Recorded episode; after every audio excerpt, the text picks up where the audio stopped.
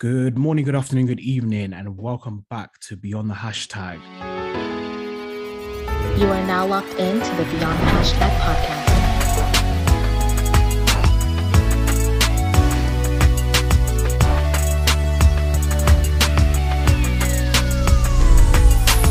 Hashtag BTH Pod. I'm your host, Stephen, and I'm joined by a very, very special guest. I'm joined with ex professional footballer and actually fellow podcaster, um, Henok. Welcome, Henok. Yeah, Stephen, thank you very much for having me on your platform. I really appreciate it, bro. No, it's, it's, good to have you on, bro. And and there's a good reason why you know I'm excited to have you on and to share your story and to just have a chat about you know what what we speak about on this podcast, which is you know solutions to discrimination in football, um, Yeah. and and how your experiences can can help elevate that discussion and, and take Yeah. it to a, to another direction. So yeah, it's it's it's due to be a, a good conversation. So thanks for coming on, bro. Definitely, no problem. Cool. Um, just a quick one before we get started, just for our listeners. So yeah, thanks again for everyone who tuned into our previous episode and all the engagement that you guys have been giving, both verbally to myself and on the platforms, you know, social media, YouTube, that kind of stuff. Um, it's it- it's very much appreciated, and you know, even anyone who sends me an individual message to say, you know, they've listened to the podcast or you know they like ping me on at work and stuff like all those kind of things it you, you don't know how much it motivates me and drives me to continue this conversation and to continue moving the platform. So yeah just wanted to you know recognize the people who've been doing that because because it really does mean a lot. Um and yeah just you know click the notification button all that engagement stuff you guys already know. Subscribe like and comment all the usual stuff because again it helps my exposure helps my growth all that good stuff but without much ado, Henok, we will jump into the episode. Um, Yeah, and a bit about you. And and as I said, there's a very special reason why I've, I've brought you onto this podcast. But I Yeah. want you to kind of tell the listeners and the viewers a bit more about your story. So Yeah. we'll start from like where you grew up. Um, Yeah. you, grew up in Congo and then coming to England. Um, Yeah. sort of starting into your football career. So yeah, it was yours, bro. yeah. So my name's uh, Henok Mukendi, ex-professional football player. Uh, came through the ranks at Liverpool FC. Um, so a little bit about my background. Um, born in Congo, uh, grew up there until maybe I'd say seven, eight years old. Um, came over to the UK with my brothers and my and my mum mainly. Uh, my dad wasn't allowed in the country at the time, uh, so I actually came into the country as an immigrant uh, back in 2002, I think, if I remember correctly. Um, so yeah, so obviously just came looking for a better opportunity, better life, and things like that.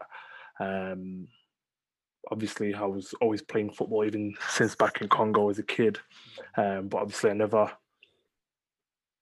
I didn't know that you could have that as a profession, if that makes Yeah, sense. yeah. I just thought people just played it for the fun. Jokes, yeah, yeah. yeah. I just think they just did it for fun. You know what I mean? Uh, I never knew that they got paid and all this kind of stuff. So it was just like a passion of mine. Um, and like I said, just just grew up as a normal kid, really, in the UK, going to school, playing football. Um, at 11, I signed for my first Sunday league team when I went with my, a friend of mine. Um, he went for a trial at a club, and I just basically went there to support. But because I was on the sideline doing lots of skills and things like that, the manager just came over and he's like, "How old are you?" Because I'm a quite I'm a, I'm a tall person. Because I'm six foot five now. yeah. Back then, I was 11. I was probably six foot back then as well. So um so yeah so he's come over he's asked me how old i was i told him i was 11 and he's like do you sound do you uh, play for a team so i was just like oh no like no i don't Yeah. don't think I, i'm good enough for a, for a team basically Mm. um so um so when that's happened i've um obviously he's turned around to me and said yeah like why don't you come train with us and uh, and then see see how it goes um so in the end end up um basically training with the team um and it was just from then on I started basically playing for a team. Um, everyone was at that time wanted to be like strikers and score the Yeah. goals and stuff like that. Uh, but for me, because I just wanted to play, um, I was um, basically I started playing as a centre back. If that if that makes sense. yeah, yeah. So that was like my first position. I was playing as a centre half. Um, but I was scoring a lot of goals um, because I had a, basically kind of had like a, a nick for it, a talent for it. Mm. So I was scoring a lot of goals. And then when I went on to high school, um, a friend of mine was already playing for Sheffield United feeder club, okay. and I got picked up there. And then basically the manager basically put me up as a striker, so I was playing as a centre forward from there. Um, after a while, my family moved uh, to Manchester, where we're Mhm. still living till this day. Um, started playing Sunday League again, and then I got picked up at Liverpool. Uh, a scout came in when I was 13, Okay. um, and basically like said that I was very raw, but he seen a talent there. Um, so I was quick, I was strong, I was very aggressive on the ball. Mm. I used to love running with the ball and things like that. And he said like if they could like sharpen that up, Mold you, yeah, then- yeah. yeah, mold me into something, then I got something there.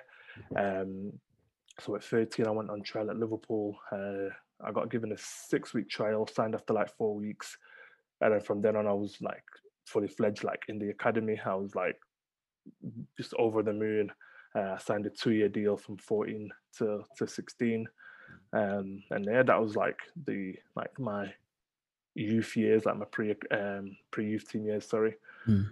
yeah, that was that was the main like growing up. That was kind of how Yeah. it and all went down. Yeah. No, I hear that. Um, and then uh, uh, you touched on Liverpool as well. So I guess, like, how was that whole academy experience? How long did you spend there? And then I guess why why did it come to an end? And then you can shed some light on you know playing with you know Raheem Sterling and Gerrard that kind of thing. Like how Yeah. how was that in in its entirety? Yeah, so the academy experience was amazing. Um, so for me, it was um, so like I said, I signed at 13, uh, a contract all the way up until I was 16. Um, so when and when I was 15, so I was in the last year of my two-year deal. Um, the academy was taken over by two guys, a guy called um, Pep Segura and Rodolfo Borrell, who's the Man City assistant coach right now. Um, so they've come in from Barcelona at the time. Um, uh, this was under 16 so within that year they've um i think it was within like three or four games they've obviously been watching me all pre-season. I've really impressed them. I'm playing as a centre forward. I'm scoring left right and centre. And then within the first three games of the season i was offered a scholarship for the following two years um so signed my scholarship um so before i signed my scholarship they've come to my house to to speak to my parents about me moving over to liverpool completing my education over there. And obviously basically they believe that I have all the tools to basically make it as a professional player. If not at liverpool then they'll help me as much as possible to maintain or create a career somewhere else um, so Mhm. this is what they promised basically to my mum and when Yeah. they came to see me um, and then from then on, so I moved to Liverpool. I went to a high school over there in year 11. Um, so I went to the same school, uh, as I mentioned, with me, uh, Raheem Sterling, and a couple of other kids. Um, the, the experience in the school was, looking back on it was a good one, but it was like the first, the first time I've had been like faced personal, racial, um, racial confrontation, if that makes sense. Okay, okay, Yeah, so that was the first time. Um, so obviously before that, I'd heard people be racist or whatever, not yeah, like from a distance or from afar and stuff, but I'd never been had it personally. like physically abused at you. Yeah, yeah, yeah. So, and the, the craziest thing about it was it was never like face to face in person with the kids in school. So Oh, it was always like on social media or on the phone or they get my number and you know what I mean? So that was what it was. But it's, I still took it personally. Obviously, I was 16 years old. Yeah, Um, so yeah, so obviously I, I went through a bit of that. Obviously, it was mainly through jealousy and things like that. So there was- yeah, yeah. Because they knew your status, right? yeah, yeah, correct. Yeah. so they knew I was at the school because of football. Yeah, in yeah. Liverpool. I'd already been handed a two-year deal for the next couple of years, basically. So I was kind of quite secure in that. Um, and yeah, so they just obviously resorted to trying to racially abuse me. Mm. Um, Raheem went through the same thing as well. Um, so with my situation, um, a kid was racially abusing me for for months on end. I didn't really respond, and then he ended up bringing a knife into school to try and basically confront me with it. Jesus. Um, that didn't go as planned, and basically, the the school got involved and Liverpool got involved. yeah. That ended up being sorted out in court. Um, so Wow. Liverpool handled that situation really well. To be fair with them, um, and I remember the situation with Raheem as well. Um, a kid from the same group of kids that were confronting me were trying to Mm. confront him as well. Um, one kid one time followed him home after school, Yeah. uh, just hurling abuse at him, calling him all sorts of names. Uh, Raheem wasn't responding, he kept walking, and then this kid has run over and spat at him. And Jesus. obviously, cut a long story short, seen him a couple of days later with two black eyes. So he's that was can, yeah, you can tell. Yeah. yeah, yeah. So that that was handled that was handled accordingly. Um, so after that, Liverpool uh, decided to bring Raheem out of school at the time. Mm. Um, so he was brought out of school, and then after I graduated year eleven, so we both started in the youth team together. yeah. Uh, we played in the same youth team for two years. Um, second year, he progressed on with the reserves and with the first team. Um, I was playing reserves and youth team at a certain point, Yeah. um, and then I impressed. So actually, I went before the end of the the, the, youth team years. Uh, there was a point where I, I came back from an injury and I went on loan to Barnsley for a month to get a couple of games and stuff like to get myself fit. Uh, so I played there with like John Stones and Yeah. Reuben Lazarus and all that. What.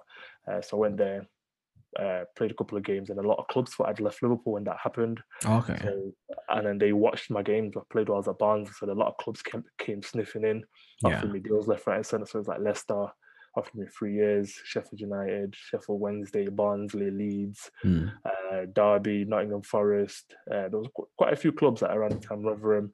Uh, so it was more like Yorkshire clubs and Yeah. like Midlands clubs and stuff like that. So I wanted to kind of stay up north, sort of thing. Yeah. Yeah. Um, so yeah, so when that's happened, I've um, basically the club of Liverpool have let me know that look, you've got all this interest, but we don't want you to go anywhere, so we're going to offer you a two-year deal. Okay. Um, so they've offered me a two-year deal. I'm a Liverpool fan, so I was over the moon Yeah. uh, when that happened.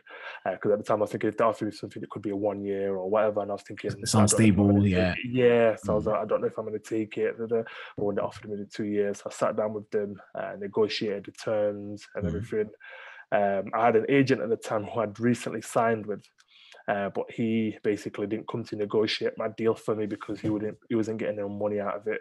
Oh, Um, really? Yeah, because he didn't earn me that deal, uh, and I'd only signed with him a few weeks. Uh, he wasn't going to get anything out of it, so he kind of Didn't like bother.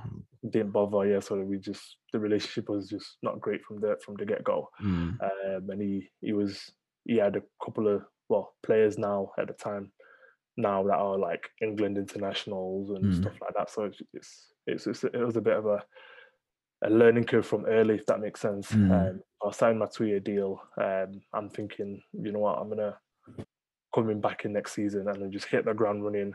I'm like getting ready, fit, making sure like I'm right in all, all the ways possible. Yeah. Um, um, and then what ends up happening is Kenny Dalglish, who's the first team manager at the time, and he's Yeah. the person that gave me my reserve team debut, ends up getting sacked. Yeah. Um, remember, so Ken yeah. Dalglish got sacked. Uh, Brendan Rodgers comes in. He starts sacking people left, right, and centre.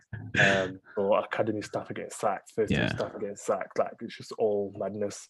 Um, so originally I was meant to go um, on loan to Belgium with Royal Antwerp, so that Mhm. got put off the table.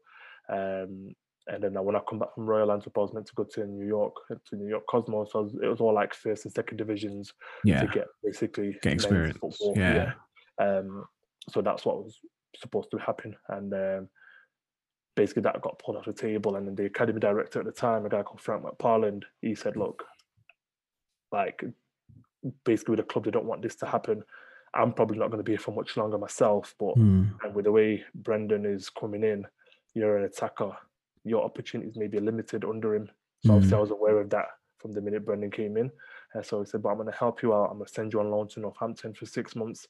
So obviously you can get your games, hopefully raise up your stock as well. So that no matter what happens at Liverpool, at least you've got that experience there Yeah. of the league and show what you can do and this, that, the other. Mm. Um, so I went to Northampton, had a decent loan, played as a left winger. Um, we had a pretty decent team that year because we reached the playoff final.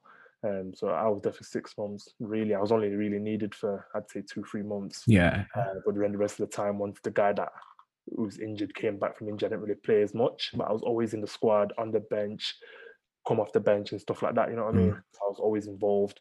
Um, come back from Northampton, and the the feedback I was getting from Liverpool was that um, the guy at the time who now became the academy director or the reserve manager slash academy director, Alex Inglethorpe, was Mhm. looking forward to seeing me, and he's like excited Yeah.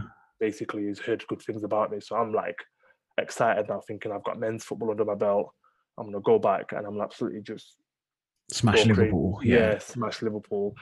If Brendan won't give me the opportunity to with the first team, I'm gonna try and force it regardless. You know what I mean? By doing really well in the reserves and try and get even like a, a cup game in there or Yeah, you know, yeah. a Carabao Cup or something like that. Um, so yes, I was trying all, all all sorts of things basically. But um, so when I got back to Liverpool, within three days of me being back, uh, the new manager Alex pulls me into a meeting, um, and he basically lets me know that although I had a good loan at Northampton, things have changed and I'm no longer in his plans. Um, Okay.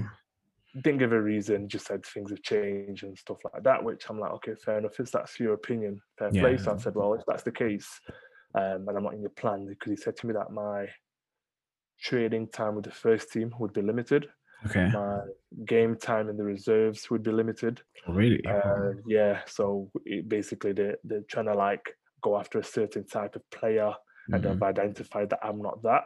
Okay. Um, so I was just like taking it in, but I was thinking, okay, this is a bit of a strange conversation. yeah, yeah, What I was hearing previous weeks is that you're looking forward to see me. yeah, And yeah. so when he said that, I said, you know what, that's fair enough. You know what I mean? I appreciate you sitting me down telling me this. If that's the case, then the club um, may as well like pay me off now.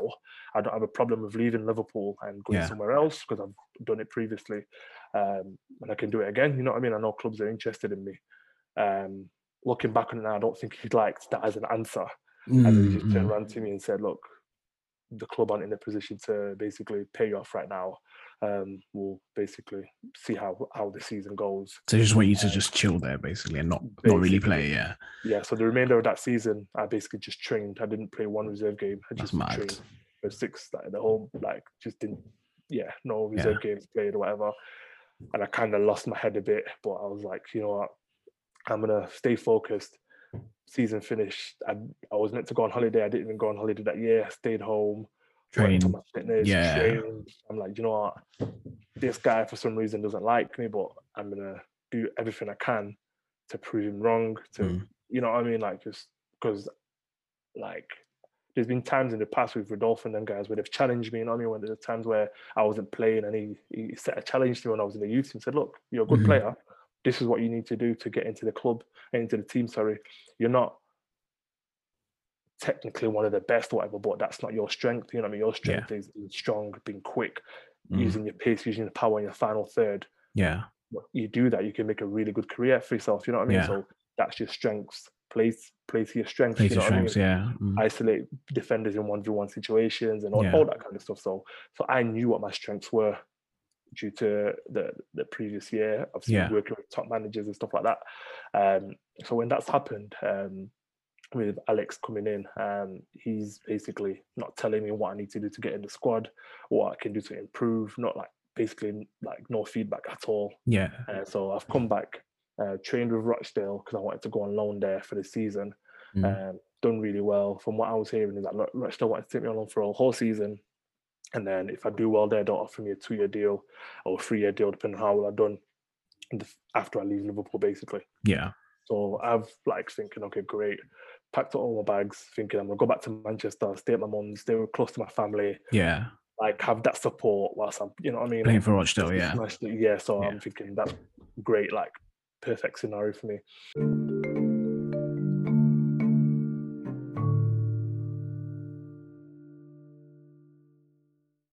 Use the hashtag BTHPod on all socials to continue the discussion.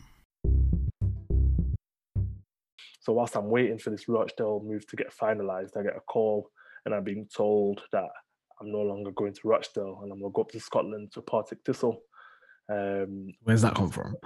yeah, literally, that's what I was like. Where's that come from? Because, like, you know what I mean? Like, I, I don't know where that came from. So it Yeah. it was out of the blue. Um, so it came out of nowhere. Um, and then next minute, I've um, yeah. So next minute, I've basically the next morning I'm on a train, basically going to Scotland, going to Partick. So Mm. like, didn't know what was going on really. So Yeah, I've got to the train station, got a taxi to the club. I arrive at the club, and next minute it's just like paparazzi everywhere, taking pictures of me. I'm thinking, whoa, like okay, maybe this is a this is a big deal, you know what I mean? Because I Yeah, had to do yeah. research on Partick Square and things like that. Um, so yeah, so that's happened. And then I've met the manager, and he's telling me like, look, I've watched you last season when you was at Northampton. I think you're a really good young player. I think you'll do really well up in Scotland with your pace, your power, your physicality. You'll be like, you'll do really well. I want you to be one of the main guys for my team. Literally, like as we were walking after Yeah. signing the, the papers and stuff like that. So I'm thinking like, okay, this could be really could be something, Something, to me. yeah. yeah, if I do really well. Um, so I played a couple of. He said, well, the manager said to me, he wanted me to play as the number nine. I played a couple of games in pre-season. I played some in number nine, some in the left wing, or whatever not. But Yeah. I done really well. Felt fit, felt sharp. Um, first game of the season, I'm really positive, thinking I'm going to start. Yeah. So I've paid for like all my family to come up. Come up, yeah. me. Uh, played against Dundee United. Basically, didn't start. I was on the bench. Um, drew that game nil nil. I didn't come on. Oh wow. Uh, then after that, the manager like said, "Yeah, don't worry. There's plenty of games in there." So I'm like, "Okay, cool. Stay focused. Yeah. humble, and just get ready for the next one." yeah. So in the midweek, we played against a team that we'd already beat in pre-season in a cup game. Um, full time, it was nil nil. He's brought me on after extra time. Uh, we've ended up winning. I think it was like one 0 or something like that. How's Yeah. involved in like the goal and stuff. So we've won. When I've as I was leaving the club, paparazzi again. Oh, you've done well. How you Mm. feeling? Da. Like, I'm like, yeah, like glad to get my first couple of minutes for the club. Obviously, hoping to kick on.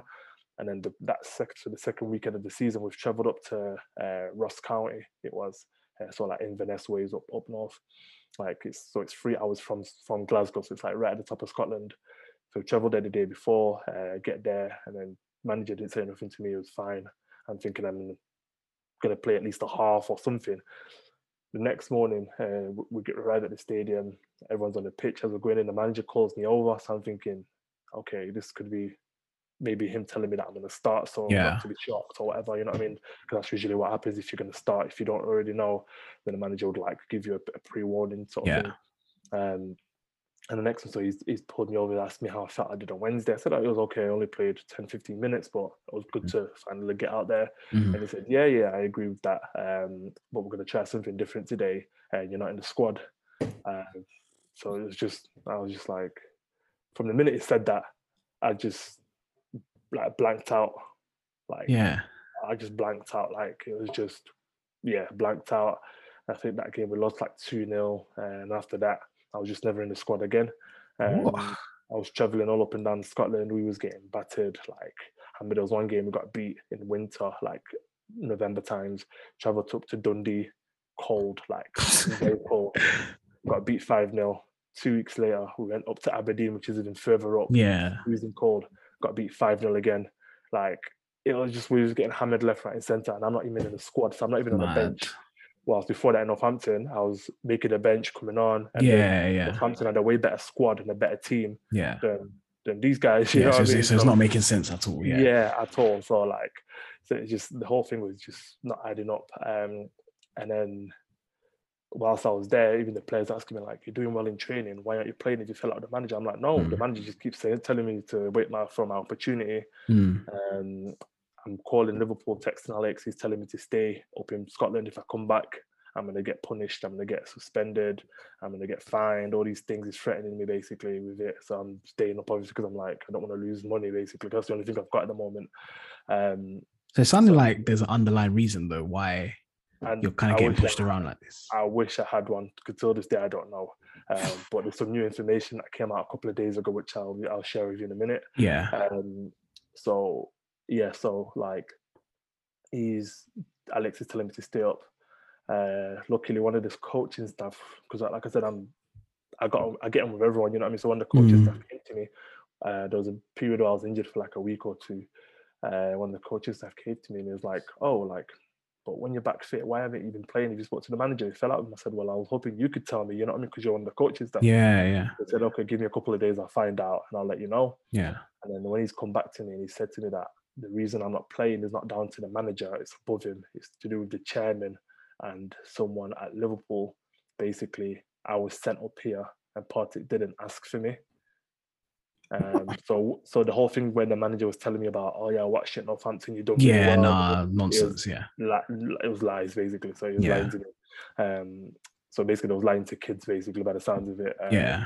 and then they brought me up here basically not to play um, to basically lower down my market value because it shut up when I was at North. Uh, Yeah, Northampton. Northampton. Yeah, yeah. come back. So then now because I've not played in the Scottish Prem, which there's more like highlight on it than League Two and stuff Yeah. like that. Because I've not played there, more people have been like keeping an eye on me. So uh, my market value shut down. Yeah. Um, next thing, like I'm basically like not playing, not playing, not playing. And the next minute I get a call. So this bit is quite important. So now I kind of knew exactly what happened. Uh, so I get a call from one of the people at Liverpool, it's someone that I still speak to to this day. He's said to me, "Oh, I'm gonna come up and see you tomorrow um, and just speak to you about something." Mm. Um, so he's came up the next day and he's basically told me that basically the club have decided that they they're gonna basically pay me off and release me. Yeah. Um, basically saying that because I've not played uh, up in Scotland, um, it's it's basically the position they're in now as a club. I've not basically done what they wanted me to do, um, and they basically want to pay me off. Um, Mm. so when that's happened, obviously, what I found out was basically they wanted to let me know this by the phone. So Alex wanted to call me on the phone Yeah. to let me know that I'm getting released. But then the person that came came up to see me, he's someone that was a coach. Um, at the time, he was like the education and welfare manager. Okay. Yeah. He's now his role now at Liverpool is head of player care. So that's kind of like Yeah. yeah. being yeah. So he's now like involved in like if that was to happen in this day and age, it wouldn't happen because he's there basically. But Yeah, then, yeah. he was like in a different kind of role, like education and stuff like that. Mm. But because I'd known him since I was 13, he's You had a personal relationship, kind of. yeah, the Yeah. personal relationship with him. He was like, No, I'm not gonna let this happen. Yeah. You guys can't like let him know that he's getting released on a phone call. Yeah, yeah. "Yeah, That's that's not right. I'm not I'm not letting that happen. He goes, Mm. and he took time out himself and said, like, I'm gonna um basically go up and speak to him. So he's Yeah. come up, told me, obviously they're gonna pay me off. And I said, Look, I appreciate you coming up, but we'll we'll speak about it when I'm back in January. This is what I've said because my loan was up in January. So I'm thinking, Yeah. yeah, January comes back, we'll we'll speak about it then. Um and then obviously he's left, said to take care, whatever. And then next thing, uh, a couple of days later, uh, Partick, the manager, pulls me in for a meeting, and then he's saying um, things haven't really happened for you up here the way we wanted it to. Um, so we spoke to Liverpool, and basically we're going to terminate your loan early. This is like early December. Wow. Um, so just go basically like Liverpool don't expect you back in until uh, January. Wow. So what are you supposed to do? Just I just basically said, just go home. They basically said to me, go home. This is what the manager said to me. Like I remember very clearly, said, go home and spend Christmas with your family, and then just go back to Liverpool in in January. so mad. And you're like, and how old are you now? You're like early Um, twenties. 19, no, just just turned twenty. Sorry, that yeah, Yeah. just turned twenty in the November. So I'm even though I'm twenty, I'm still a kid, really. you know yeah, I mean? absolutely. like that. So, um, so they've turned turned around and said that to me. Um, so they basically said, yeah. So as of tomorrow, you can go back. Basically, so the manager said to himself, like, whoa, okay, like you know what I mean? I Yeah. packed up my bags, went back to Manchester, stayed at my mom's, um, done Christmas, and I remember getting a call a couple of days before Christmas saying I'm gonna have to go back to Liverpool on Boxing Day, I think it was, because the reserves got a game. I can't remember if it was between Boxing Day and New Year's or it was just after New Year's, but basically they, they had a game Yeah. Um, and they wanted me back for training. So I'm thinking, well, am I going to play or what's going on? You Yeah. know what I mean? yeah.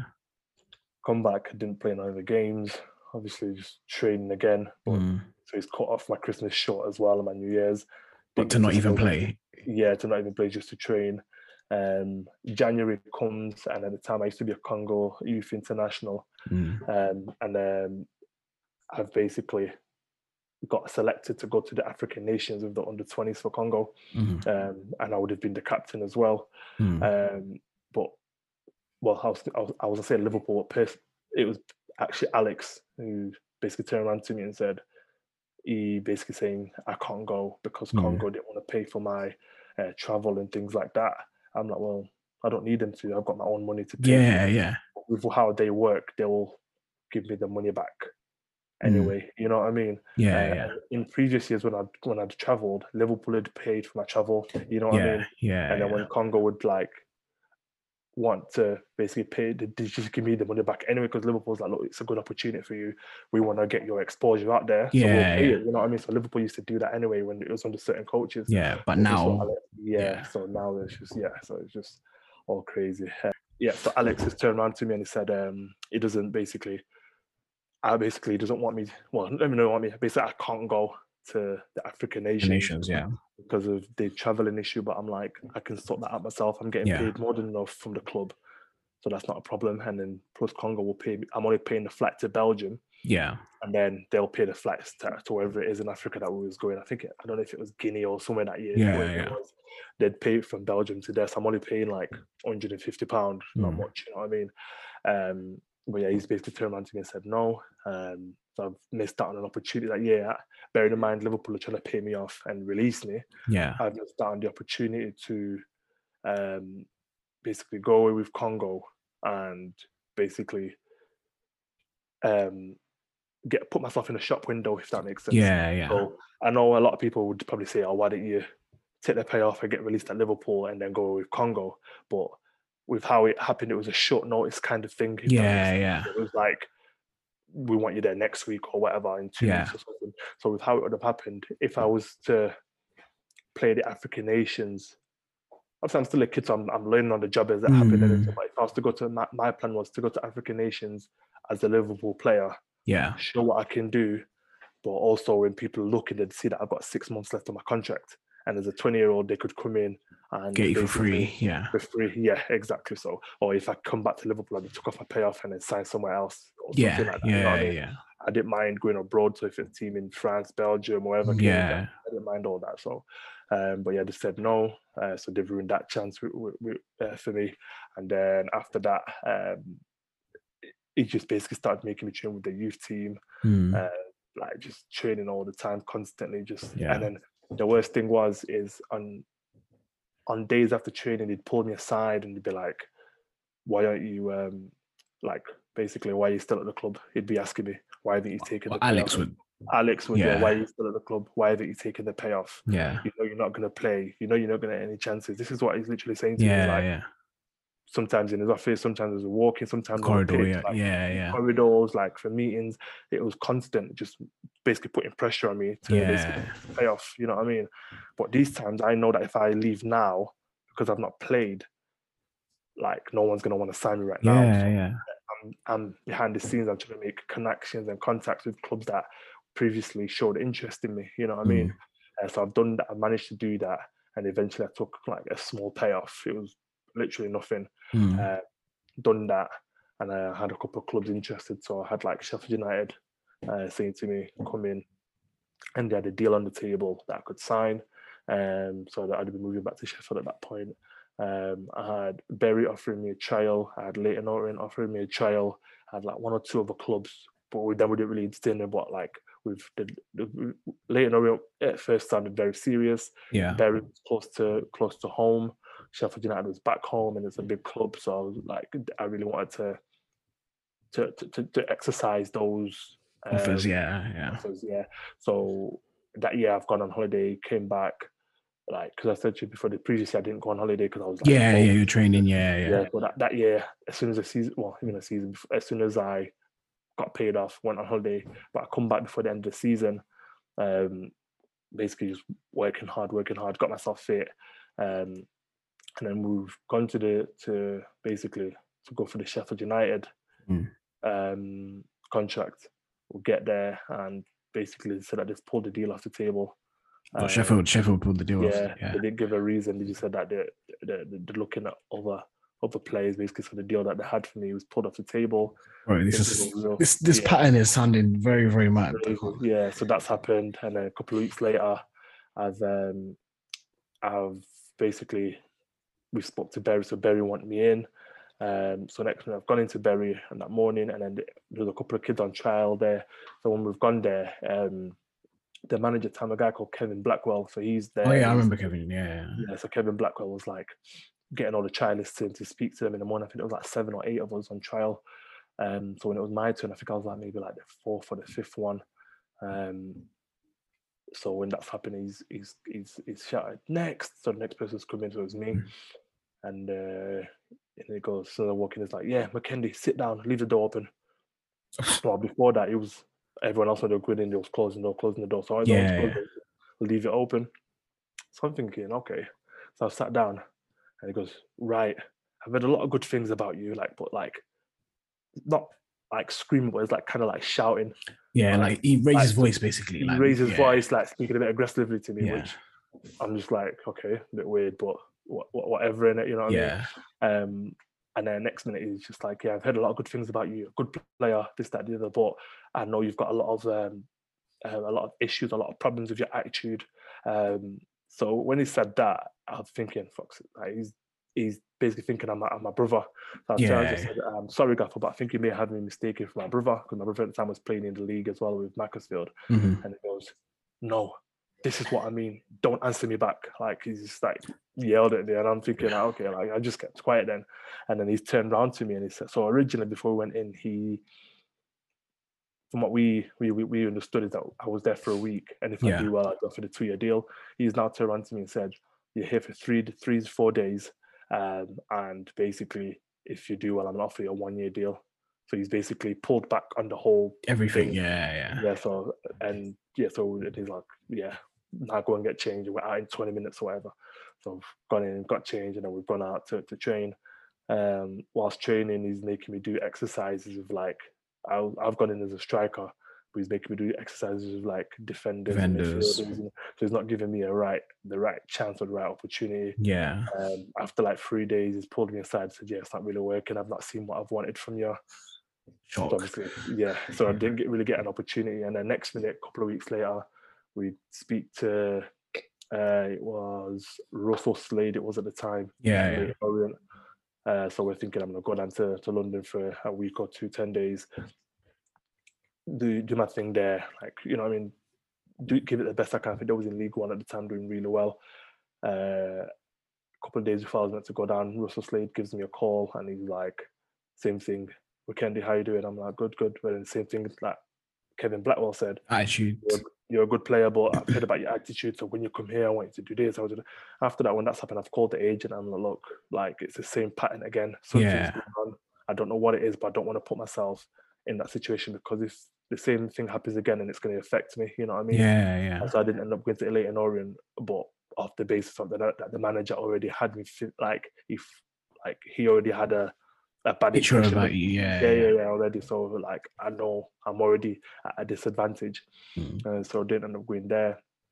After that, I remember like sending emails to literally every single club from Premier League all the Yeah. way down to conference, Oh begging wow. for trials, Wow. and like not one club got back to me. Jesus. Not one club. So there's like a hundred teams between the Prem and Yeah, the conference. Yeah. literally like not one club got back to me. Um, one of the things that they did at Liverpool as well, which was a bit foul, um, was we used to have like profiles online of like all our games and our stuff like that. Yeah. Um, whilst I was on loan, my profile was somehow deleted. Um, when the new 'cause there was a new guy that came in, like a new like video guy, basically Yeah, yeah. he somehow lost all my files somehow yeah i'm like well don't you have hard copies and he's like oh well that was the last guy who had the hard copies and da-da." like so i couldn't Smart. exactly even i couldn't even have like videos of me between under 16 to reserves Like reserves. Yeah, yeah. yeah playing because of what happened um so yeah so like i couldn't you know what I mean? So I was basically having to beg people by word of mouth and say, "Look, Yeah, I'm just a literally. Yeah. No evidence. Have you got a video? Well, no. No. You know what I mean? And it's like, well, what's going on? You know what I mean? So I was at a dis- disadvantage already. Mhm. And then a couple of months after that, I went back to Scotland again um, to basically give it give it a go. Uh, when that's happened, um, it was a team called FC Chemnitz. So I've gone there, um, trained. I think at the time I was training like this is my maybe like my third or fourth day of training with the first team, doing really well. But because I'm not signed, I was I wasn't allowed to play. I think it was like a cup game they had. Mm. Um, so the next morning I trained with the reserves. Um, even though I was going to be a first team player anyway, um, like I, I was absolutely smashing it, doing really well there. yeah. Um, while I was training with reserves, um, basically one of the players ended up calling me the N word during Oh, training. What teammates? Yeah. Yeah, yeah. So not just once, but he said it like three or four times. Oh wow. Like Was that like out loud in front of everyone or like little? yeah, yeah, out loud. Oh, First time he said it, a couple of the other players laughed. But I try to ignore it. This is how Yeah. mad it is. Like I try to ignore it because I'm like, "Do you know what? I'm not even here for him. yeah, yeah, Anyway, like I'm with the first team. Like let me, ignore it. And a couple of minutes later, he said it again and said it again and said it again within like a space of a few minutes. And I just seen red. Um, When Mm. that's happened, I just seen red. I've ended up like basically taking the kid to the ground, yeah, yeah, um, like basically strangled him yeah. and I've got in, went in, I didn't even get showered, just put my clothes on, went back to the hotel, text the agent, I'm like, look, I don't want like I don't want to sign at this club. Yeah, How- yeah, How am I getting treated like this with no one like stepping in? And yeah, I- yeah. I've lost my head, and I was it was a lot of anger, a lot of frustration over what what had been happening in previous months as well. Yeah, Uh, yeah. Because the agent, he, he at the time he was in Belgium, and he was going to come over to Germany at the time. Uh, he was obviously begging me, saying, "Look, the club actually do want to sign you. They're offering you a two-year deal, and like whatever money he said, it was this, that, the other. Like, please don't make that decision to to basically say no because they really, really do like you, and they- you know, basically a lot of things. Yeah, But but at that time, I'd yeah, I'd just seen because I because I was saying to myself, like, I'm not going to be able to accept an apology. Mm, At that time, I was 20 years old. I was very angry, yeah, yeah, obviously, at how things were happening in my life at that time. You know what I mean? yeah, yeah. Um, I'm like, I'm not going to be able to accept an apology for him intentionally racially abusing me. Yeah, And uh, if I also see him again in and around the training ground, I'm gonna have to say something or do something. yeah. So I don't want to put myself in that In that environment, So, yeah, yeah, absolutely. So after that, I was like, look, just I'm paying my own flights. I'm going home. Basically. Yeah, Um, looking back on it now, obviously I'm much more older. I do kind of regret not taking that deal because the club itself, the setup, everything was really good. Mm. Um, but obviously at the same time, I shouldn't have to deal with racism No, absolutely. in a game like football. not- anywhere, like as in like Yeah. if, if I got like racially abused in my like workplace and you know no one was really intervening, like Yeah. you can't help feeling that type of way to not mhm. like not want to be in that environment again and literally Yeah, like say mhm. okay now I'm switching jobs like Yeah, even if they apologize like it's not Mhm. enough to make me want to come back and be in that environment. Exactly. Yeah. So the way I looked at it, I thought, you know, like, yeah, I got, like it's not something that, especially from a teammate as well, like I shouldn't mm, be doing that, exactly. You know what I mean? It's So mad. yeah, so the whole thing was just a bit mad.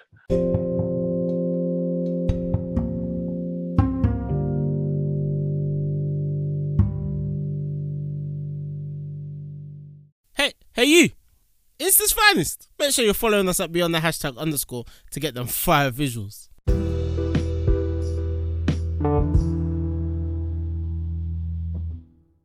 Um, so I've come back, um, and then after that, I was just playing like, because basically no clubs, like no like professional clubs, which were interesting me. So I was just Yeah. basically jumping around from non-league teams Mm. jumping around everywhere from non-league to non-league, and then um, I got an opportunity to go. Well, not an opportunity, like I was just stressed at that point. Went abroad um, to Paris for a bit because my dad lives in France. Uh, so lived in Paris for a few months, well, so a few months, well, almost a year. Yeah. Uh, I was there training with a couple of clubs, getting fit. Uh, got the opportunity to train um, with PSG, Mm. uh, with the reserves at the time. Trained a couple of times, played a game, um, done really well, scored two, and then this Mm. was like towards the end of the season. Um, they've come to me saying we really liked what we've seen. Um, we'll basically in the new season in a couple, which is like six weeks, we'll be in touch with you to let you know how it goes. Um, so when that's happened, I've still stayed fit, but then I've come back to the UK and I'm working with a certain agent. He's now telling me that um, this time I'm 21. Yeah. Uh, he's now telling me that Stoke and Newcastle are interested in me. Okay. Um, they want to bring me in. I'll be training with the first team, playing reserves. I'll get the opportunity because of my size and stuff Yeah, like that. yeah. They've seen me like, like they think that they could obviously with me being at Liverpool so many years, they know that obviously shows I'm a good player. Mm. And with me being six or five, then it's something that it, I'm basically their kind of player. They'll say, Yeah. Yeah. um, so that obviously I'm there. Um, I'm basically like, yes, I'm basically there, and um, and then they've turned on to me like, oh yeah, like we've gone on to I think we went on to Stoke first, spoke to them.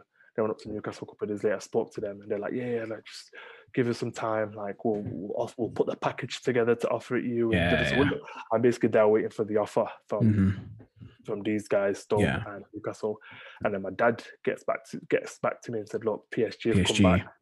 um, and they're saying they basically want you to come back and do a medical, Oh wow. and they want to sign you. Yeah. But at the same time, I'm like, there's no real guarantees. Um, First team football and stuff. Yeah, yeah. with the reserves. Uh, but also this, the mind frame that I was in, I wanted to prove people in England wrong. This is true. Like, yeah. You know what I mean? So like, I'm in my I'm in my feelings now at this point in my head. Yeah. Um, like I'm like, nah, like I've been done dirty in England. yeah. if I go to France, maybe no one because social media wasn't what it was. It is now back then. yeah, You know what I mean? mm. So the exposure and stuff like that. So I was like, nah, like, no one's gonna be, no one's gonna see me. Like if I'm like playing my reserve games or whatever. Because I remember like we had the LFC TV and stuff like that. Then so the exposure was massive. Yeah. Like no one's gonna see me out there and did it like it was all these things where I wish I had like someone like me now Advising. advising me properly. you know what Yeah, I mean? So obviously my dad's like, nah, nah, come back, come back. I'm just like, oh, dad, like, but these two are, I think, I can't remember if one of them was in a Prem at the time, one was in the Championship or something, I can't remember. Yeah. Uh, What like year was so- it? 2015. Okay, so I think I can't remember if you Newcastle had come back up. I think Stoke were in the Prem, but Yeah, I think Stoke were in the Prem and Newcastle was in the Champ, I think. yeah, If I yeah, remember correctly.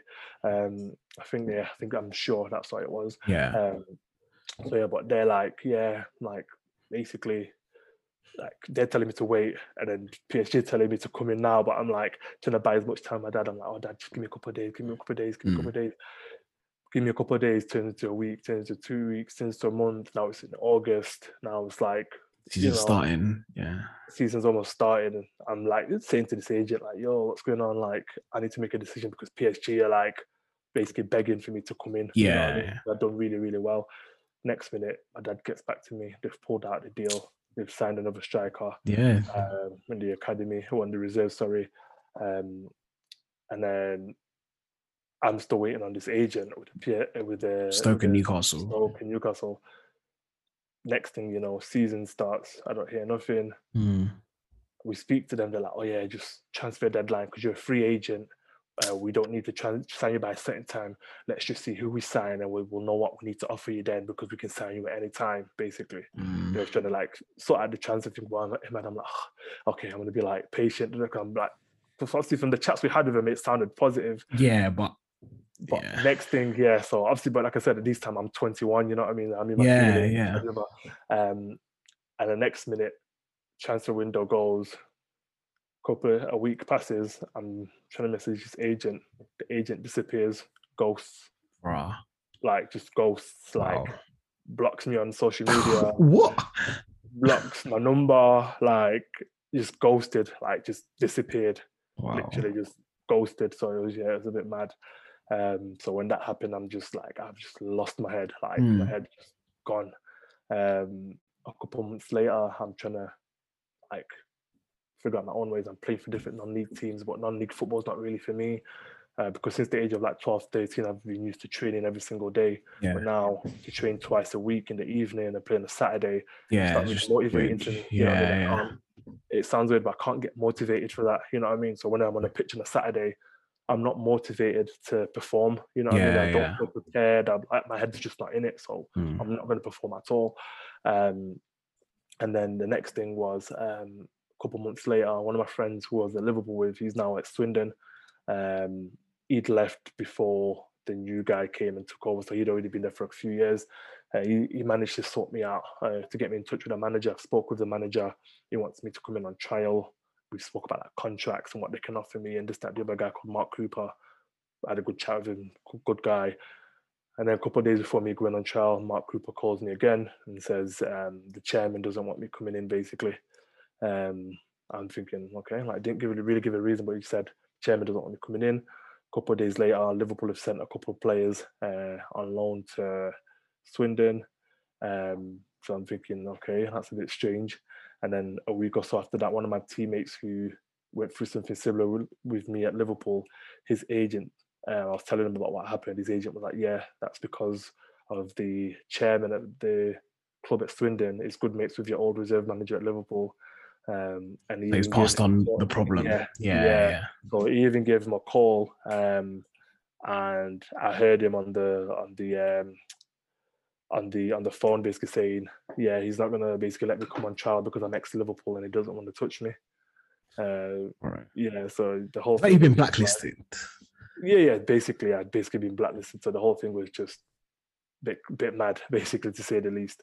Um, and then that's when it started making sense. I was like, okay, so when th- that's the same thing that happened at Bury, at Leyton Orient, at Sheffield United, at plenty of probably other clubs as well. You know what I mean? Yeah, Because yeah. What usually happens with these clubs is before they take me on, they'll contact Liverpool. What was he like? And da, da, da, you know Of what I mean? course, yeah, yeah, football, everyone knows each other, so yeah. you know what I mean. So like I start to understand it from then, but because I was still in my head about trying to prove people wrong, I, I just kept trying to go and trial here and there and. But Yeah, you keep fighting. Yeah, yeah. yeah, I was trying to fight for years, but looking back on it, I'd have probably made a decision to to, to, to stop from back then. You know, what I mean? Yeah, yeah. Just because looking back on it now, I didn't really achieve anything in that time. Mm. Um, but then that's when like the depression comes in, the mental health, because everyone else that you was with in the reserves and They're progressing. doing, yeah, yeah. Yeah, if, if not playing for the first team in, uh, uh, back at Liverpool, then I'll play first teams everywhere else in League Yeah, One. like championship, yeah, whatever. Yeah, yeah. So now I'm in my head, I'm thinking, oh, like that should be me as well. Like I'm happy for them. Don't get me wrong. Yeah, But yeah. My up, where, where's my opportunity? You know, I No, mean? So my, head, my head is gone. Like I'm now not even training. I'm not going gym. Yeah. after myself. I've lost a lot of weight. Like I'm sleeping throughout the day, waking up, staying up all night. Night, yeah, like, bro. This is no one see me. I'm like, none of my friends. Like the, the whole thing was just it was just a whole mess. Um, for year, like literally that that went on for maybe like I'd say like a year or two. Like just that that consistent cycle. Like lost my head, didn't know what to do next, whether it's a job and stuff like that. So Yeah. it took me years to kind of snap out of that and then to, to then build on from there. You know what I mean? So Yeah, yeah. to try and get help, to try and go and see um, a therapist, to go and see because it, you know what I mean. I didn't want to acknowledge that I was going through depression, Yeah. with anxiety about all the things that happened. You know what I mean?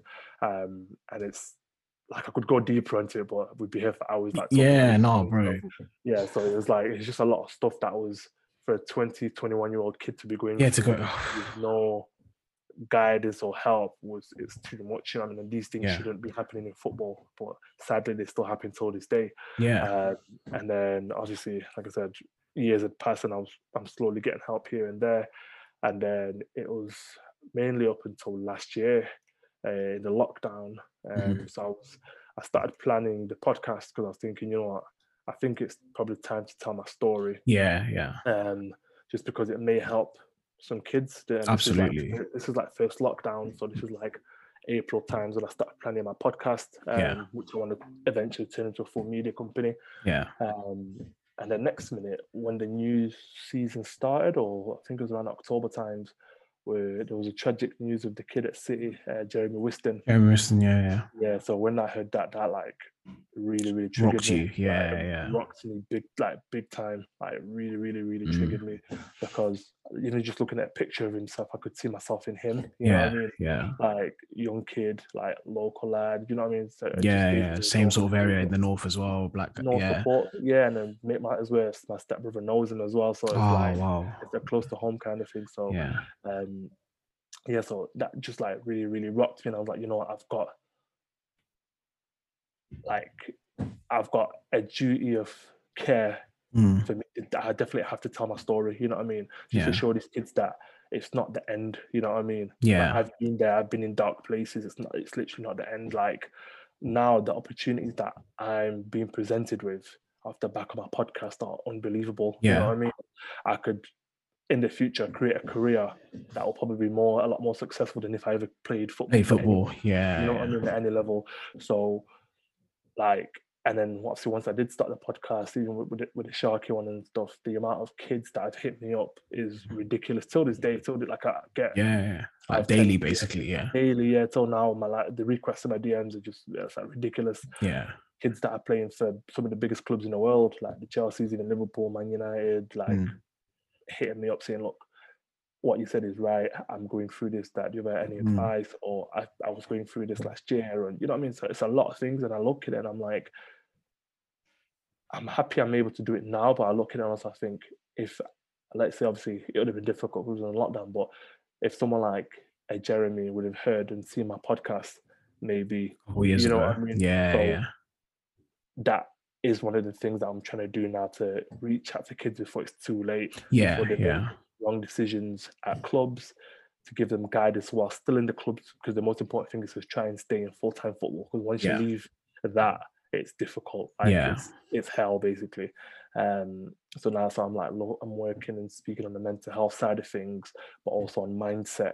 Um, 'cause I think in the academy, that's one thing they don't really work work on with players Mindset. mindset Yeah. and Mm. how to carry yourself, how to do this or the other. You know what I mean? And I've, even though I didn't hit the heights that I wanted to, I was Mm. still able to experience playing high level football, training with certain like high level, indi- well, world class players. Yeah. yeah, Like Gerrard, right? Gerrard, Luis Yeah. Suarez, Coutinho, Sturridge. Like Mm. trained with the first team a couple of times. Like it was on. Like I got to see it firsthand. Yeah. Trained with Raheem from a young age. Yeah. Trained with Conor Coady from a young age Mm. played with together for years, you know what I mean? From the time we was 14, 15.